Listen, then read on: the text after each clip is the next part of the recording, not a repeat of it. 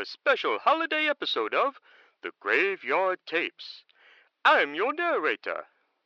As every good Christmas story has a narrator, this episode's format will be a bit different. But don't worry, this is a special occasion. Hoo hoo hoo! We begin in Valentine's apartment, a single level, bare bones, studio style condo. The layout centers around a fold out futon and wooden door coffee table propped up on plastic crates. Old noir lifestyle magazines and empty pizza boxes spill over the edges onto the floor. He's so messy, hoo hoo hoo! Dirty dishes fill a seldom used sink, with several half opened turn off notices sticking out of the otherwise empty utensil drawer. Old track lighting runs on two strips in the ceiling. Most of the bulbs are burned out, so you can't see the yellow-stained, formerly white walls. Threadripper seems concerned that Finn is still asleep on the futon. Boss. Boss. Get your hungover lazy butt out of bed. Don't say I didn't warn you. Time to wake up, boss. Ouch! Bloody, bloody fire! I hit the floor thinking the world was ending and Odin was tossing me into a smoking volcano. Ragnarok was here and the ringing in my ears wasn't going away. The fire's under your butt, Valentine. It's lunchtime and I'm hungry. There's no food. This place is a five star disaster area. Christmas is here and there's no decorations up, and your tattoos look like faded lick 'em and stick 'em Cracker Jack ripoff. I grabbed hold of the futon, pulled myself up, and unsteadily fumbled my way to the bathroom. For Odin's sake, Thread, my head's pounding and I can't see a bloody thing. What's with all the banging anyway? What? I warned you When? a few seconds ago when you were sleeping. Uh, so what? It's lunchtime. My appointment's not till. A bollocks! That's right, you big lug. Here. Take these and wash your face. I'll try to get some dishes done if you promise to bring me back food. The realization of being late hit me like a ton of CHG fines. It leaves a sinking, empty feeling in your stomach. The dish rag is a little food crusted, but it does the job well enough. Anything is better than crusty eyes. I swallow the pills dry, almost straighten my shirt, grab my coat, and promise on the way out the door. Thanks, Thread. I promise I'll bring you a box of those little bite-sized pizza bagels you like so much. Make it two boxes pepperoni and five cheese pizza. Thread's voice fades away in my mad dash out the door. Lucky for me, I slept in my shoes.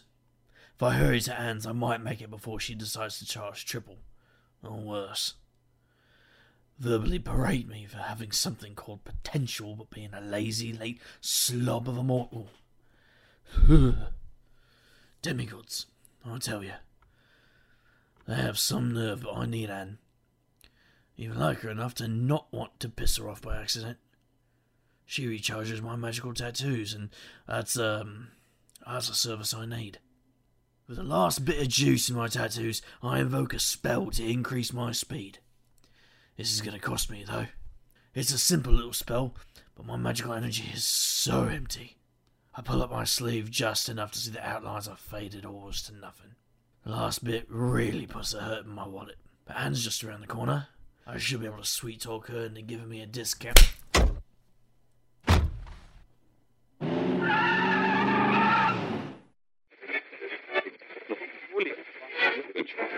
Hoo hoo hoo! Finn looks like he's in a spot of trouble.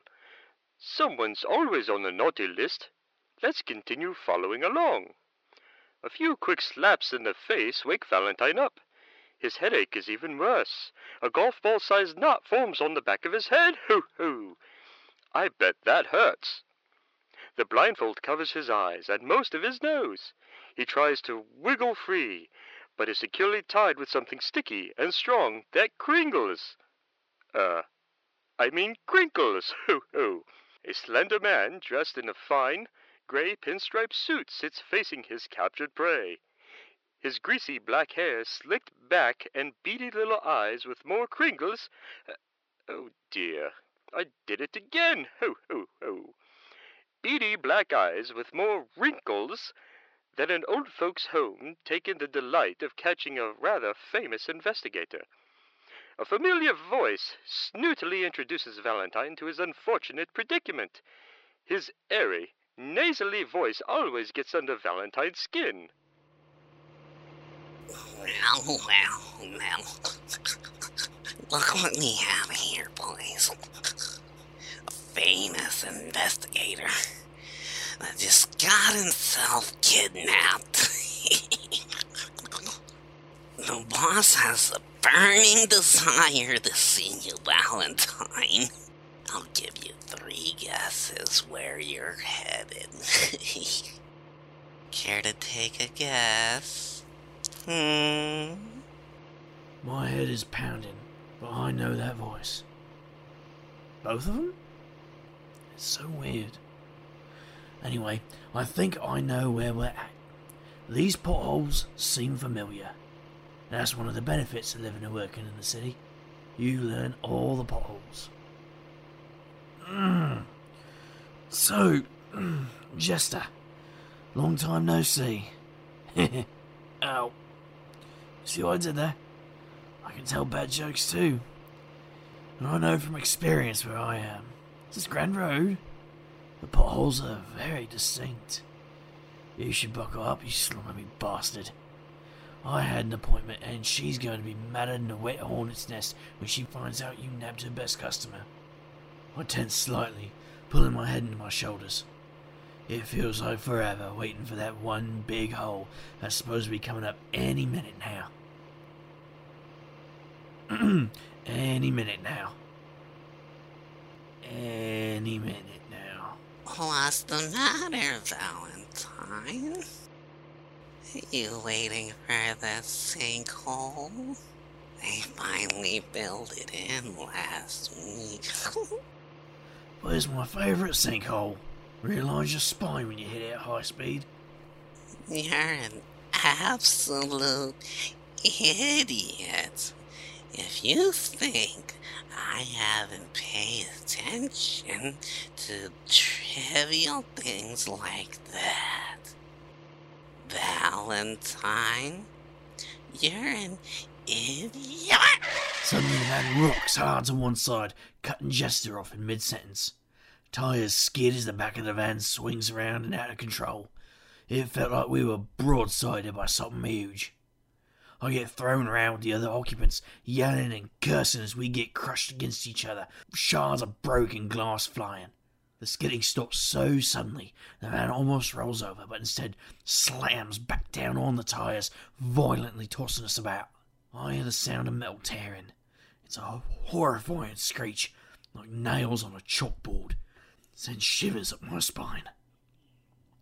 Deep guttural howls, growls, and solid thumps followed by shouts, going silent, keep my nerves raw. Something grabs my jacket collar, yanking me from the van wreckage and lifts my blindfold. Good afternoon, Valentine. You look like something I saw in a dumpster once. Hello, Cyrus. You know what? I think that was you I saw in that dumpster. No, I wouldn't put it past me. Cyrus, part of Flack's crew. A shifter who runs everything south of 25th Avenue. She's a cuddly delight who will rip your arm off as soon as look at you. Cyrus landed in North America sometime in the 1800s. Never lost the accent.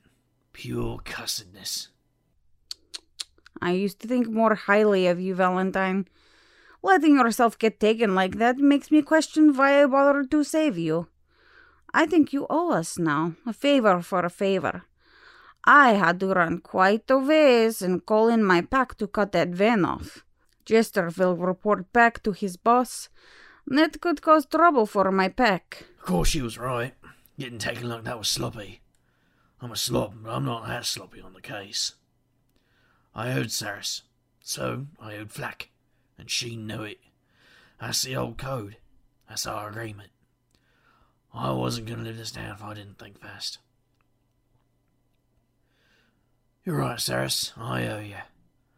Thanks for the rescue I didn't need, but I have something I think will make us even. Something you want. Oh, and what is that? How about you give me a ride back to Anne's and I'll explain along the way. First I need to retrieve something. I almost straightened my wrinkled clothes while walking over to an unconscious jester. I found a nice wad of greenbacks in his pockets, a few credit cards, and something written on a pink sticky note. I took the sticky note away and I counted out a thousand big ones. It's not even a quarter of the roll I hand over to Flack. His eyes go wide in disbelief and narrow quickly. Am I really that predictable? Are you trying to buy me, Valentine? That's against the rules. But that bike needs repairs, so I'll take this as a down payment. Jerry here will take you back to Anne's. I need to get ready for tonight's festivities.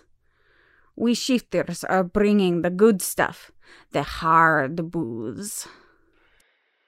Hoo hoo! That was a close one, wasn't it? Good thing Ceres happened to be close by. A few minutes in the sidecar of Jerry's Harley reminds Valentine of all the little bruises, aches, and pains of his most recent kidnapping. Serves him right for taking that thug's Christmas money. His daughter wanted something, but when the big boss calls, you stop what you're doing and follow orders. Now, back to the story. True to Ceres's word, Jerry gets Valentine to the Neon Crossing safely. There's that voice again. Did it just judge me? Better watch it, disembodied voice. I know a trick or two. Nothing to say? Good.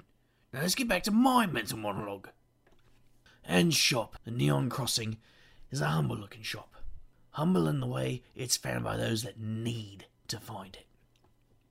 The shop moves around the city, but if you're looking, the best place to start is the parking lot at the northwest corner of Hamilton and Victoria. Sometimes it's an empty lot. Sometimes it's a neon crossing. Even for the few who can see it, there's no display windows, no signs on the sidewalk inviting passers-by in. It's simply an entrance and moves between places, spaces, whatever. I don't understand it, I just know it's there. Inside looks like what I call an old general store setup. Everything is earth toned and made of natural materials. Mostly wood, but there's stones and crystals and other more exotic things I've never seen. Each section has its own vibe. There's a book section with sitting shelves, a place for jewellery and talismans, whole foods and other treats. There's even the classic carnival fortune teller setup, complete with a crystal ball. That's a load of malarkey, by the way. No one can tell the future. That opens up a whole can of paradox that even Pandora said no to. But my favourite section is the tattoo parlour. It also doubles as an old time barber shop.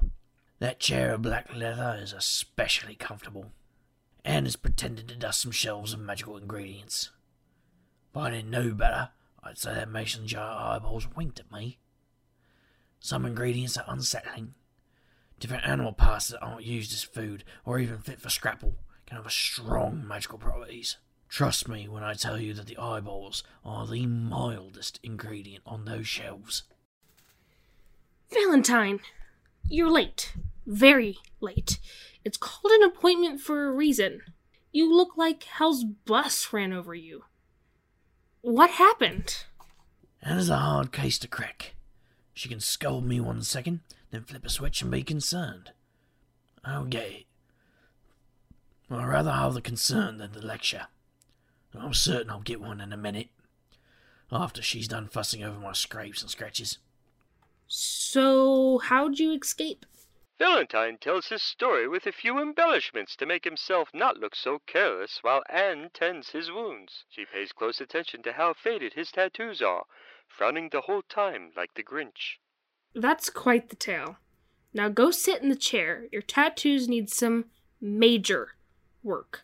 I told you after the calling of the corners to come see me for a recharge. Valentine settles into his favorite chair. Its cool, reassuring leather gives him a much needed emotional boost. Exhausted from the day's events, he passes out shortly after settling down. While Anne fixes Valentine's tattoos and heals many of his injuries, a hushed conversation between an enchanted armoire and trunk takes place nearby. Anne pretends not to hear. Well, look at him, will you? Late as all else and bloody to boot. Oh, I don't know what she sees in him. I don't know either. I've never seen a magician in such a wreck. He's really brassed off someone this time, hasn't he? Mm-hmm. He sure has. You know if he didn't show she'd be really angry. I know. I just don't get the two-leggers. Always moping over each other. It's not like they don't get better on their own. Mm-hmm. They don't have to be dusted, polished, reglued, or have screws tightened. What? They have screws in their head? Maybe they should have the screws tightened. Why do you think one is always telling the other they have a screw loose?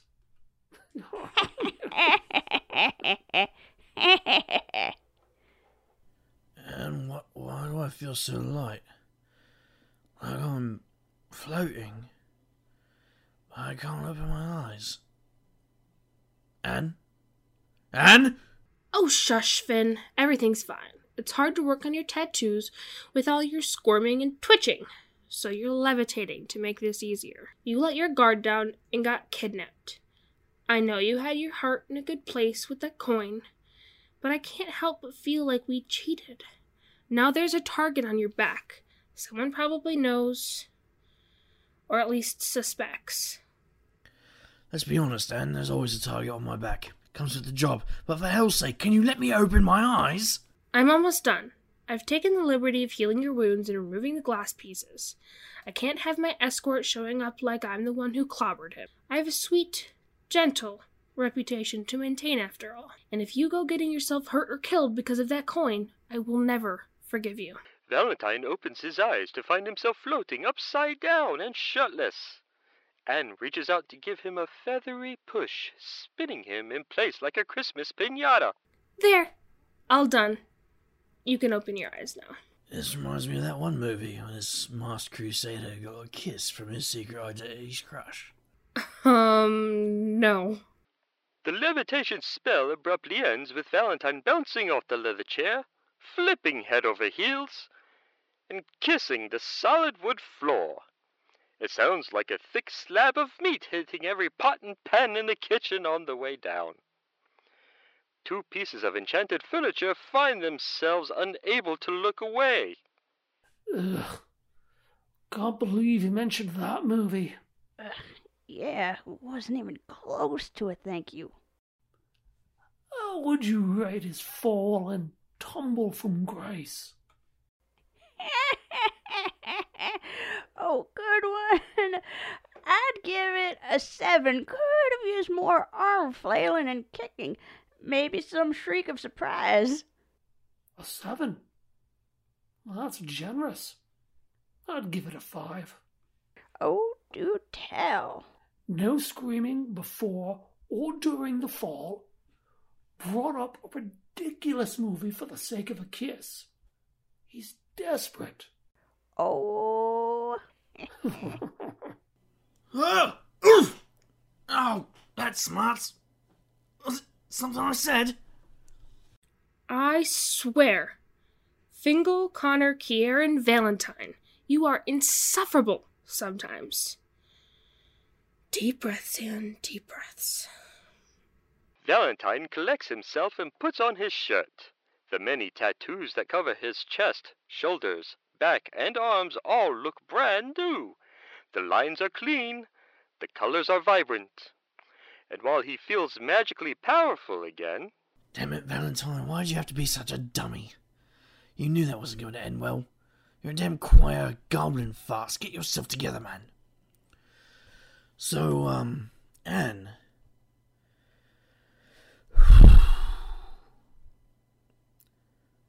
Thanks for the recharge and healing. I owe you. Anything you want that I can do, I will. Just name it. Anne's been a real sassy pass ever since the first time we met. I've been a wrecking ball for her troubles. I had thought maybe I could make it up to her after that incident with the coin. The uh, Janus coin. The very powerful, very sought after problem solver supernatural weakness that every magical thing wants. It was almost stolen by a crazy powerful mystery man during the calling of the corners. The Collector. Not my best work that night. He mopped the floor with me, but it was all part of my plan, see? I mean, sort of. I managed to stall long enough for Madeline to intervene. The coin was thought hidden. It was. By me. And I gave it to Anne. Maybe that's why she's acting differently. Oh, Bandersnatch Valentine, you fool! She turned to me then, cleaned up from her using large amounts of magical powder, charge up my tattoos, and removing glass shrapnel. Her own tattoos were crisp, sharp, and constantly shifting. It was subtle, but I noticed. The steel in her eyes says it all. Don't muck this up, Finn. There is something you can do. You can dance with me at the ball and watch the ballet. My jaw hit the floor like an anvil from a second story window. I, I, I, I can, um, I, I can dance and watch ballet. What do I look like, Benedict Bloody Cumberbatch? You wish. Back at the old homestead, I walked in to find the place a different kind of disaster. Crudely cut snowflakes, red and green loops of construction paper, and the smallest, barely alive Christmas tree in a pot I've ever seen. On the bright side, there was a musky smell that's gone and the dishes are done. Two little pixies are going to head to head on some obnoxiously loud video game. Boss, you're finally back. What's in the brown bag? Well, I promised you, Thread. Two boxes, like you asked. Oh, yeah. Thanks, boss. Hey, what took you so long? Yeah, you old coot. What took you so long? Just a stroll down memory lane. Anne made me an offer I couldn't refuse. Both tech pixies looked at me blankly. Like they can't believe Anne would actually ask me for something. Hey, what's that look for? Oh, uh, no reason. Just that there's no way Anne would need you to do anything for her other than pay your tab. But I still need to get ready for the ball tonight, and Threadripper's my plus one. If you try and say no, I'll short out every phone or appliance you buy from now till doomsday. See you there, Threadripper. See you, Zero. Uh, boss? Yeah? Is that okay? I mean, I know we usually go or stay home depending on the year, but It's fine, Thread. After that last job, I don't want to go at all. But Anne's got something bugging her. I can feel it. She wouldn't say what, but I think I know what it's about. you gonna be okay, boss? You know me, Thread. I'm peachier than a cobbler. The City Hall goblins spared no expense decorating for this year's Christmas ball. A special spruce tree over 30 feet tall is center stage outside where all the commoners, city elite, and foreign dignitaries can see. Multicolored lights, a gold ribbon, and various holiday ornaments encircle the cascading layers of branches covered with a dusting of fake snow. Visitors from other continents arrive in those black, unmarked cars except for two tiny flags over the headlights. People of various types emerge from those cars dressed in their fancy finery and shiny best costumes. Their masks are the most striking displays of position, opulence, and wealth. Every guest ascends the steps waiting to be announced as they are introduced to the Goblin Queen, Madeline. I wait at the bottom of the steps in an out of the way cozy corner. All the usual suspects are here except one. As I watch the Russian dignitary and his escort, a flash of fame catches my attention. Our Russian guest is a vampire. Before I have time to ponder those implications, my tattoos give me a warm tingle. Anne must be nearby. Scanning the crowd, I spot her in a pure snow white gown, with a low cut back and hugging those curves. Her mask is a matching white with colourful designs seamlessly blending into her own tattoos. For the second time today, my chin hits the floor. She calmly walks over, closes my mouth. Get your head on straight and try to act civilized. This is a higher than normal class event. I know your etiquette is either non existent or rustier than an old shipyard, but for my sake, at least act like you know how to behave. Uh, um, sorry, Anne. Uh, you, you, oh, whew. You really went all out. and Got dolled up. You trying to impress someone tonight? Because if you are, I was definitely the wrong choice for this. No, Finn. I'm working to maintain a cover after what you did. I brought you a mask. It has a few extra touches. She holds out the mask for me to inspect. It's a black mask that mirrors hers, but instead of the bright, vibrant colours she has, mine are deep, rich colours of purple, blue, and black in different shades. I hold it up, noticing the shape is like a yin yang. So I have to ask the obvious question What will happen if I put the two masks together? It's a last resort if something happens. I know they still have the collector prisoner, and he hasn't divulged anything yet. There's something about his magic that's keeping him from breaking. How did you suss that out? Normally I'm the one snooping about for information. Give me some credit, Finn. I am a goddess, after all. I have my ways. You're not the only one that can ferret out information. I'm certain I raised an eyebrow at the mention of a ferret. The icy look she shot me said I should drop that thought, but you know me. I need to figure out if that was a slip of the tongue or just a figure of speech. Put your mask on, Finn. You'll have a matching costume. What's wrong with my suit? Nothing at all. If it's 1992 and you're homeless, it smells a bit like mothballs. I sniff my collar and half to agree. So this mask will change my clothes. Why not? I sent for a big red suit, golden buckles, and a big sack of cash. Release gift cards. And the beard. Birds did the beard. Am I right? Just put it on. We need to get in there and be seen. alright, alright, let's get this party going. Valentine's bravado is often mistaken for incompetence from others. I know he means well, but his brash actions and quips bring out the worst in people. I get it, he's hurting inside. The eldritch magic eats away at him. It's a miracle he's survived this long. Anyone else would say it's the sarcasm and cigarettes, but I know better. I remember that day when Destiny sat up and smacked him around. His powers of observation seem very, um, selective.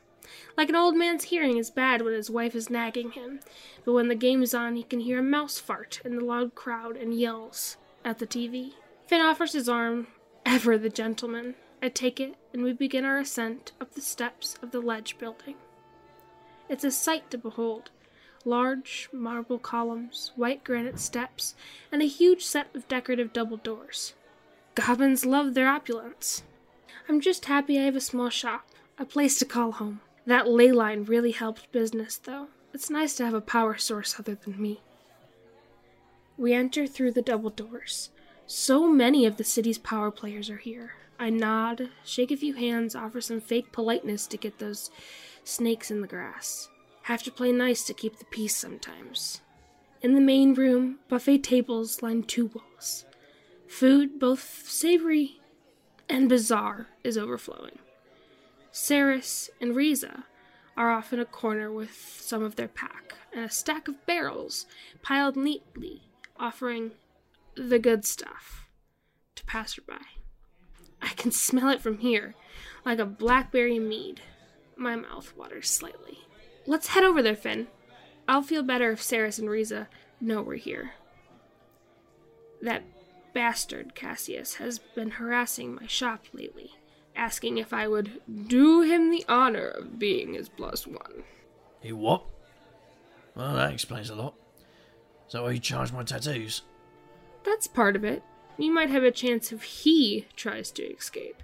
If he does, I have no doubt things will get messy. We'll have to stop him. Now, can you be a gentleman and get me a glass of that shifter mead? It smells delightful. Sure thing. Valentine. Cyrus! That's quite the stack of barrels. What's the drink? What's the drink of choice tonight? And where's your dear leader Fleck? Oh, Fleck sends his regrets. There's some urgent shifter business in the East End that needs his uh, personal touch. In the meantime, have a glass of blackberry mead from Bushwacker Brew Pub, a sweet drink for a sweet night of festive metal, and some less amazing ballet. Ballet. I know I'm not a fan either. Russian dignitary probably has something to do with it. You might be right. Riza, didn't they have some production after our little gem session? Sure did. Something about a nutcracker. Not really my style, but I plan to be too tipsy to care. That's right. Drink up, Valentine. We'll make this pompous evening more bearable. I'll take a mug and uh, I need a glass for Ed. What? Anne's here? Why didn't she come over to say hello? I don't know, something about me being a gentleman. You, a gentleman? Get out! We've worked together on too many jobs. I'll believe that when I see it. I have feelings, you know. Hey, you two. Are you keeping my escort busy? Oh, sorry, Anne. You look radiant and that mask is really something. A glass for the inked goddess? And a mug for her escort. Greetings, everyone. This is a night filled with many surprises. And Saris, I'll take a mug of that mead. I have the pleasure to introduce a renowned dignitary from across the ocean, Alexei Burishk. He is responsible for the uh, finer entertainment tonight. I'm glad for the discretion of this group. Cassius has been hounding me for a few weeks. I can tell from the eye rolls that the finer entertainment is not what this group considers fun. Alexei is taller than average with a slim build. His finely tailored suit of pink, purple accents, and a red handkerchief really stand out. He's almost dashing and very stylish, but there's an aura of conceit that I just can't shake. Vampires. A stuffy, entitled lot, but with money and influence, it makes them impossible to ignore. It is a pleasure to make your acquaintance, especially you, Inked Goddess. Tim has told me so much of many of you. If even half of it is true, then I have no doubt you will be the highlight of this ball. And you must be Riza. From one primal animal to another, you smell fascinating. Watch it, mister. That's unwanted sniffing. If you keep that up, you won't have a nose left to sniff with. It'll smell nothing but a sewer as I shove it straight up you. Well, now, I told you, Alexei, she is feisty. I think Riza would be perfect to add to your troop. Here's your drinks. Now get out of my lane. It's packed up with all your peacocking. Keep this swill. It's not refined enough for my taste. I prefer a well aged red. Something of class and stature. Not the common pauper's swill fermented sweetener. Real men don't need sweetener. A drink needs bite. Farewell, commoners. But you, goddess, are more than these rabble. Feel free to join us when you tire of these beasts and mannerless folk. Enjoy the show. We should take our leave, Tim. I have a showstopper to prepare for. Absolutely, Alexei. I look forward to seeing the confusion on their faces when confronted with uh, actual culture. We watch them leave without taking their drinks. I have to admit this group has a little class, but I've lived many lives helping those less fortunate. I like this group. We have more in common than they will ever know. Thank you guys. He's been harassing me for weeks. I see he found a date, though. They're both creeps. I'd love to rip their smug faces apart. I wouldn't miss them any. But we should get out there and mingle. This meat is delicious, by the way. I've had my share of drinks, and this is so smooth it'll catch you off guard. Saris beams with pride as we depart to mingle with some of my contacts and patients. Finn says something I know will lead to no good. There's that weasel. You'll excuse me a second, Anne. I need to take care of something. He's gone before I can respond. I'll follow his intent gaze and spy Jester duck around a corner. Well, I guess I'll let him slide on this. Jester has it coming. All right, everyone. May I have your attention? Thank you all for coming out to this year's special Christmas ball. I have received and catalogued all your wonderful gifts. We have two treats for you tonight. Everyone's favorite shifter band. They'll play some dance music and a short metal Christmas cover. But the highlight of tonight will be a live performance from our vampire neighbors. They will be gracing us with a shortened live dance performance of Hoffman's Nutcracker Ballet. I'm excited for this evening, and I know everyone will behave themselves. So now I open up the dance floor. Enjoy and be merry. I see your escort has left you unattended, goddess. If I may be so bold, my offer still stands. All it costs you is a dance, and some time in the vampire court at my side. I would be willing to accept just the dance for now, as a sign of good faith. Ley lines don't just move themselves, you know. It takes time, money, an enormous amount of paperwork. I told you before, Cassius. Tim. My answer is no, and my escort is attending to some personal business. There was an incident earlier today that caused me some grief. I don't like it when my appointments don't show up. You know how valuable time is. If I were you, I'd be seeing to your subordinate. I'm afraid he's in a bit of a situation. I have no idea what you're referring to, but I can see you're as resilient as ever. Good night, goddess. I watch him leave feeling a bit better about tonight. I think I struck a nerve about his attempt at kidnapping Finn. He must have been the one to give the order. They were probably trying to use him as leverage against me. Not tonight, Cassius. Not tonight. Now, where is he? With a whisper of power, I activate my mask. I can see what his mask sees. He's staring at my back. I wonder how much of that conversation he caught. If Cassius saw him, that would explain the hastened departure. Hey, Anne. That rat vampire Cassius was behind it. He's got something else planned too, but Jester doesn't know. I guessed as much, Finn.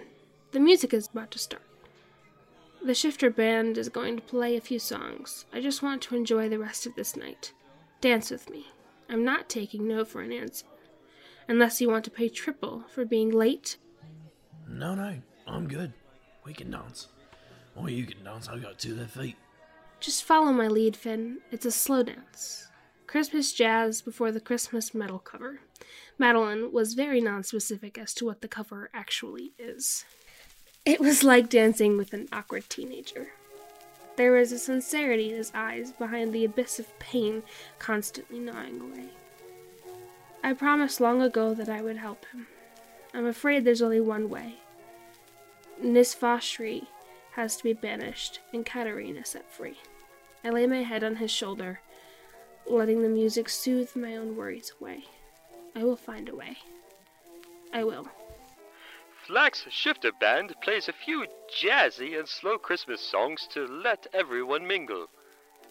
Then they open up to a full metal composition of Last Christmas. Ho, ho, ho!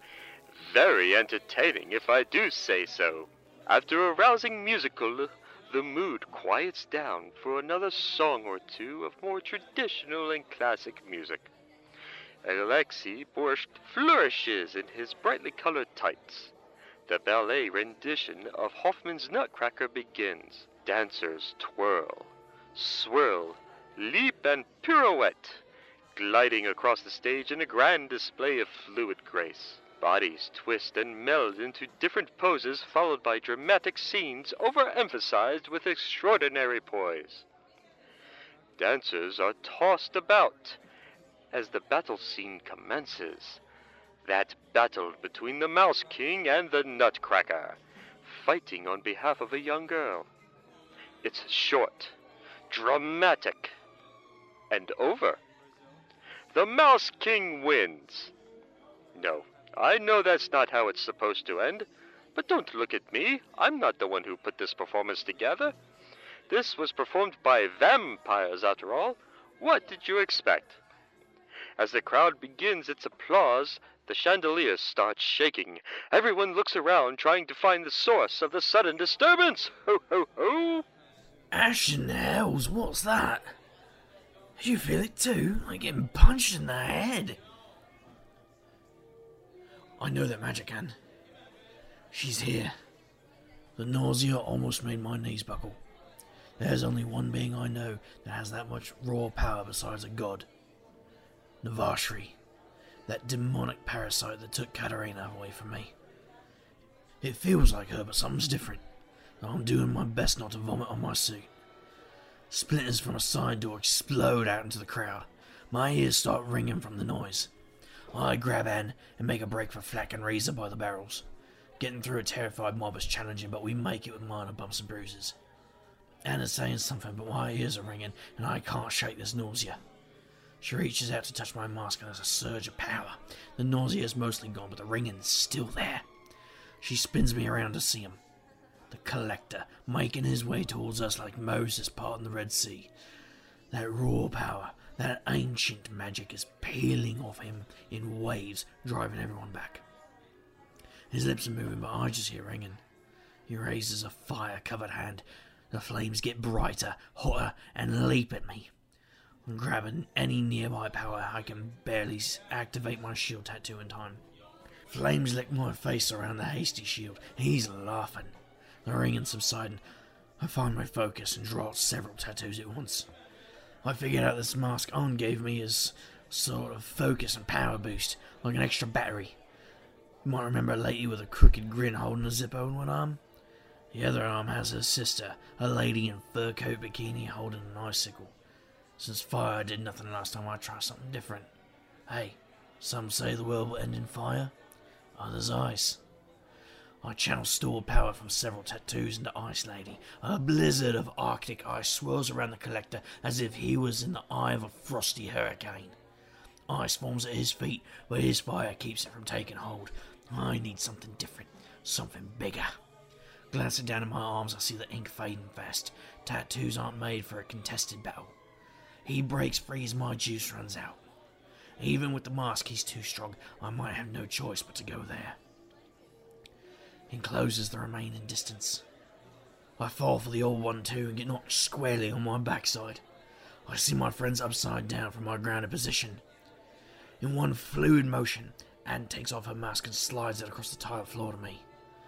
I guess this is what she meant by last resort. I take off my mask and put the two together, or more accurately, they put themselves together like two magnets. A blinding flash as we see in spots for a moment. I put the masks on and instantly feel overcharged. I roll backwards, up to my feet, and hold both arms out wide, tattoos flaring ice and fire. For a moment, he laughs it off before screaming in agony. Boss! Boss! Use this! It's a reality fabric dustbuster. Hurry! They roll a silver looking hamster ball to me. Using everything I have left, I channel it into the ball. It bleeds light like looking directly at the sun. The floor rushes to greet me. Razor leaps into action as my vision goes black. She kicks the ball to the collector, who disappears into a warp of torn reality. I watch as Finn collapses. I make my way to him, pushing past some of those snakes in the grass I've been making nice with all evening. My ink swirls about like blades of smoke, keeping monsters at bay. Saris and Razor are fast on my heels, and I'm thankful for their support. Thread and Zero investigate the tear and work on closing it before the Queen makes her displeasure known. It appears that our vampire guests have disappeared. Shifters, find them. Cassius, I expect you in my office later this morning. Inked Goddess, could you get your escort out of my sight? Trouble always seems to follow him. And Goddess, thank you for your assistance. There will be a care package for you later this week. As for Finn, when he wakes, inform him he is not forgiven for the corners incident, but he is earning his way back into our good graces. Of course, my queen. Thank you for your generosity. Come on, Finn. Wake up. Wake up. What? What? What happened? Where is he? Gone for now. Come on, get up. Let's go back to my shop. They're gone, my queen. Fled into the night. Back home, I'd imagine. No, it seems fishy. The out of town dignitaries come, and the biggest threat to our city mysteriously escapes. It is odd, and certain people will provide answers, or there will be consequences. All right, everyone, party's over. Go home.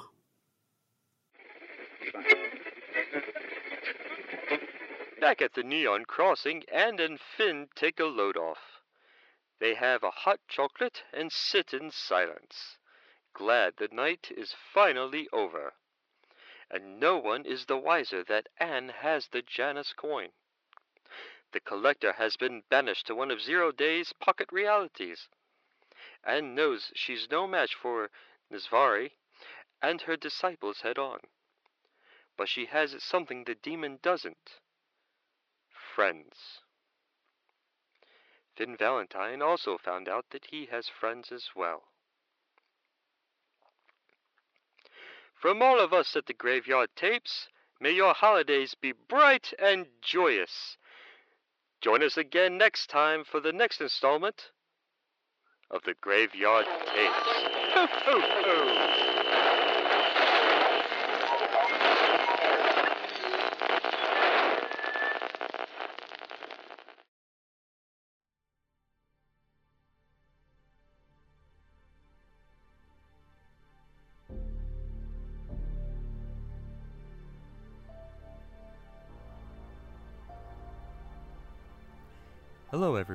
This is James Nichols, the writer and narrator of what turned out to be a challenging Christmas project.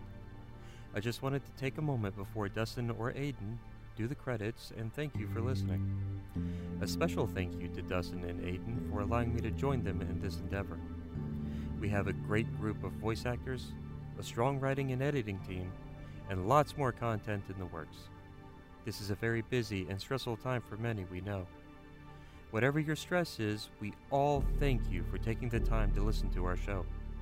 We hope you'll continue to listen and let us know on our social media channels how we're doing. Let us take you away from life's struggles for a quick break that we hope you will find entertaining, dramatic, and funny.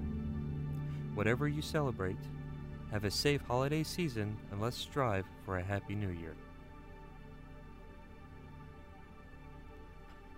You have been listening to the Graveyard Tapes Christmas Special Valentine's Secret Santa. Written by James Nichols. Edited by Dustin Gray and Aidan Morgan. Produced by Aidan Morgan.